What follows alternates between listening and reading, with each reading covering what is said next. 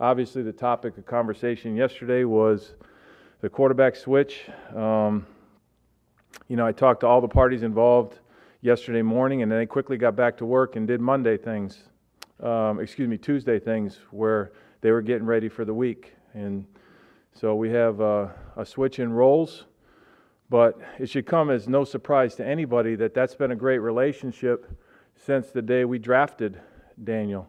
They've both helped each other. They're both preparing to play if they have to play, and they both assist each other, whoever the one is playing. And I think that's what we can expect from Eli. Uh, you know, when you're, when you're talking about um, people and emotions and those conversations, I'm going to keep that between me, certainly, and Eli. Um, you can go back on any presser I've done and, you know, find the words that I've said about him all along, and that hasn't changed. So that's where we're at. Daniel's our starter. Uh, Eli will back him up, and we're moving forward. So with that, I'll take your questions. Pat, do you believe that Daniel Jones is the better quarterback right now? Daniel Jones is ready to play, and we're going with him. Yes.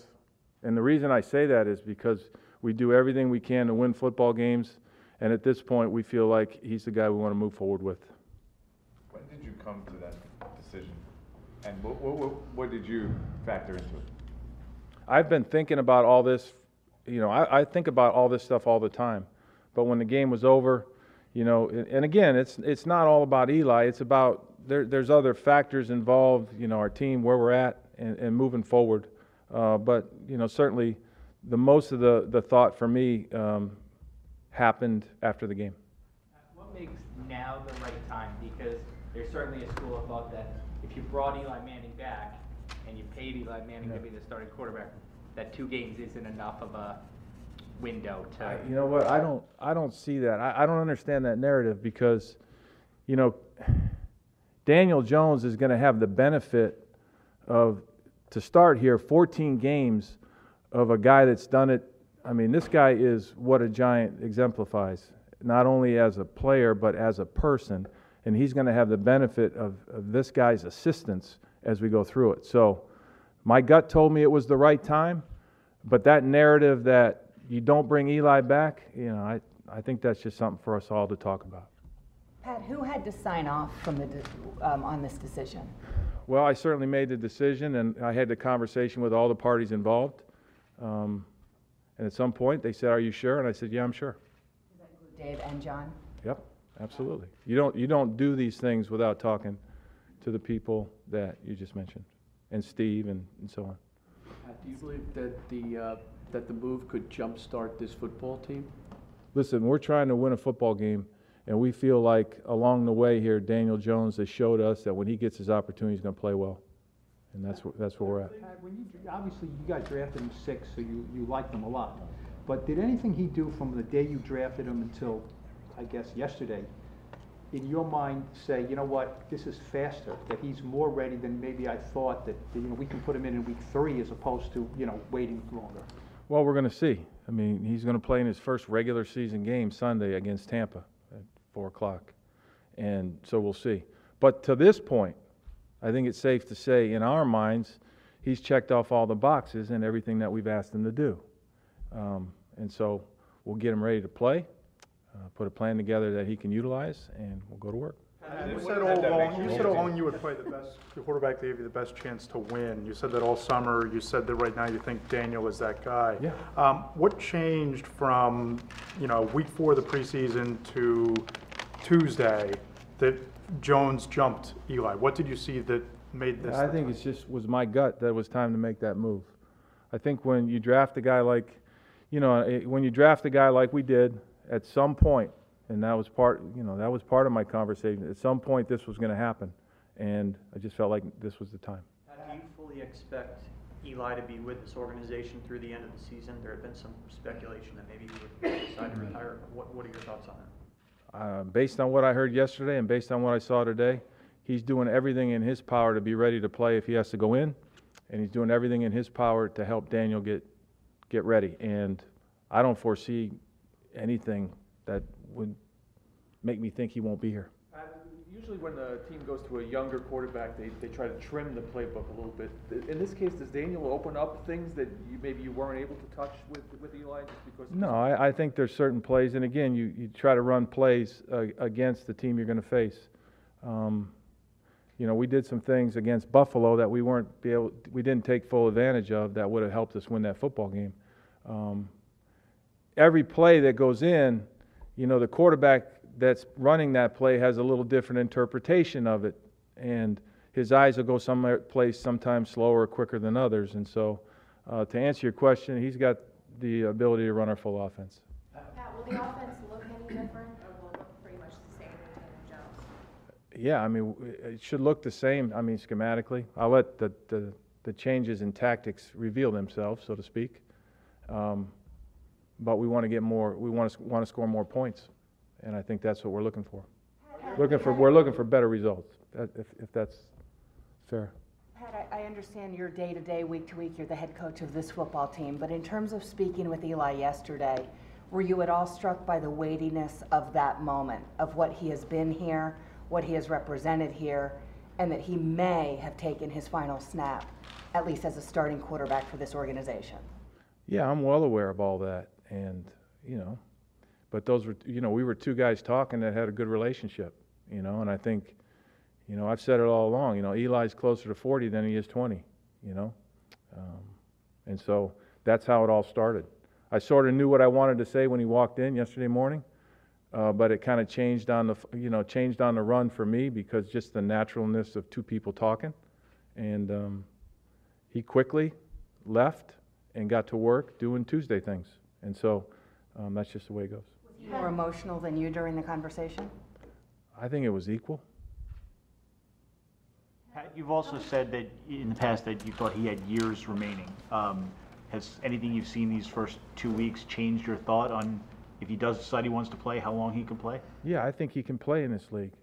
But, you know, as, as I've, as, as I did yesterday, we're making a change here for us moving forward. Are there things, are there things that you have seen in practice, you know, we don't get the benefit of seeing practice now, and from you and your coach's eyes, see from Daniel that convinces you that he can make this transition?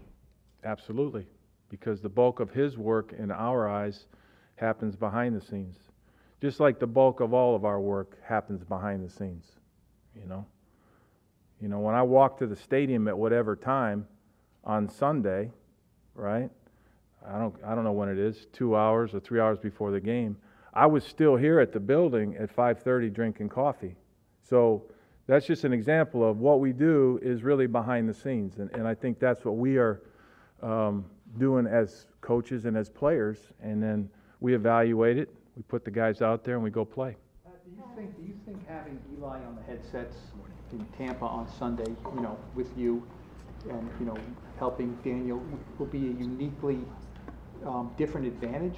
Because not many 16-year quarterbacks are on headsets in regular season games like that, who've started last week. Yeah, I think it's, it's terrific. Um, I'm trying to answer your question because I don't see the awkwardness to that or the advantage or the disadvantage. I, I see, here, here's a guy that knows what he's doing, knows our offense, and if we have one ankle injury, he's in there. So it's just a matter of, and then when Daniel comes off, they're going to discuss what's happened as we move forward, just like we would normally do. Well, I mean, he can give a different perspective than Alex Tanney can. Sure, sure. Both equally as good. Pat, how You've much always of been, a you've balance always was been it? conscious of the locker room. Absolutely. and What kind of message you send. Did you, separate from the quarterbacks, have to talk to the team in general as to why you were making the move? And can you share with, with us why you were conf, I assume you were confident that they would embrace Daniel the same way they embraced Eli as the starter? In some ways, this decision was separate, but in many ways it was connected. And, and the reason I say that is we're all connected in, in, in what happens. And we haven't done anything well enough to win the first two games. So they're well aware of the fact that everybody in the room has to do what they do better. So, yes, I did have that conversation with them. Do you feel like this team believes the same as you do, that you are moving forward with Daniel to win a football game, that this isn't throwing up a flag and saying we're on to 2020? Absolutely. I, I, I, again, that's, that's, that's a narrative that I don't understand. You know, we're on to playing Tampa Bay. I don't want to steal somebody else's phrase, but we're on to playing Tampa Bay. And that's where our focus is in the 2019 season. That's where we're at. We all realize there's a lot of football left to play. And you can see the uncertainty that a team faces each week. And you get a little juice, you win a football game, who knows what's going to happen? What do you say to the notion that, that some of your former, some of this organization's former players have raised at least that Eli is being scapegoated for problems in the first two games that really weren't his fault? The defense who had shortcomings, that you were short at receiver. What do you say to the notion that this is a a scapegoating? Well, I think I just answered that notion when I, when I talked, when I spoke to Art's question, that none of us have done what we need to do to win two games. So that's what I would say about that notion.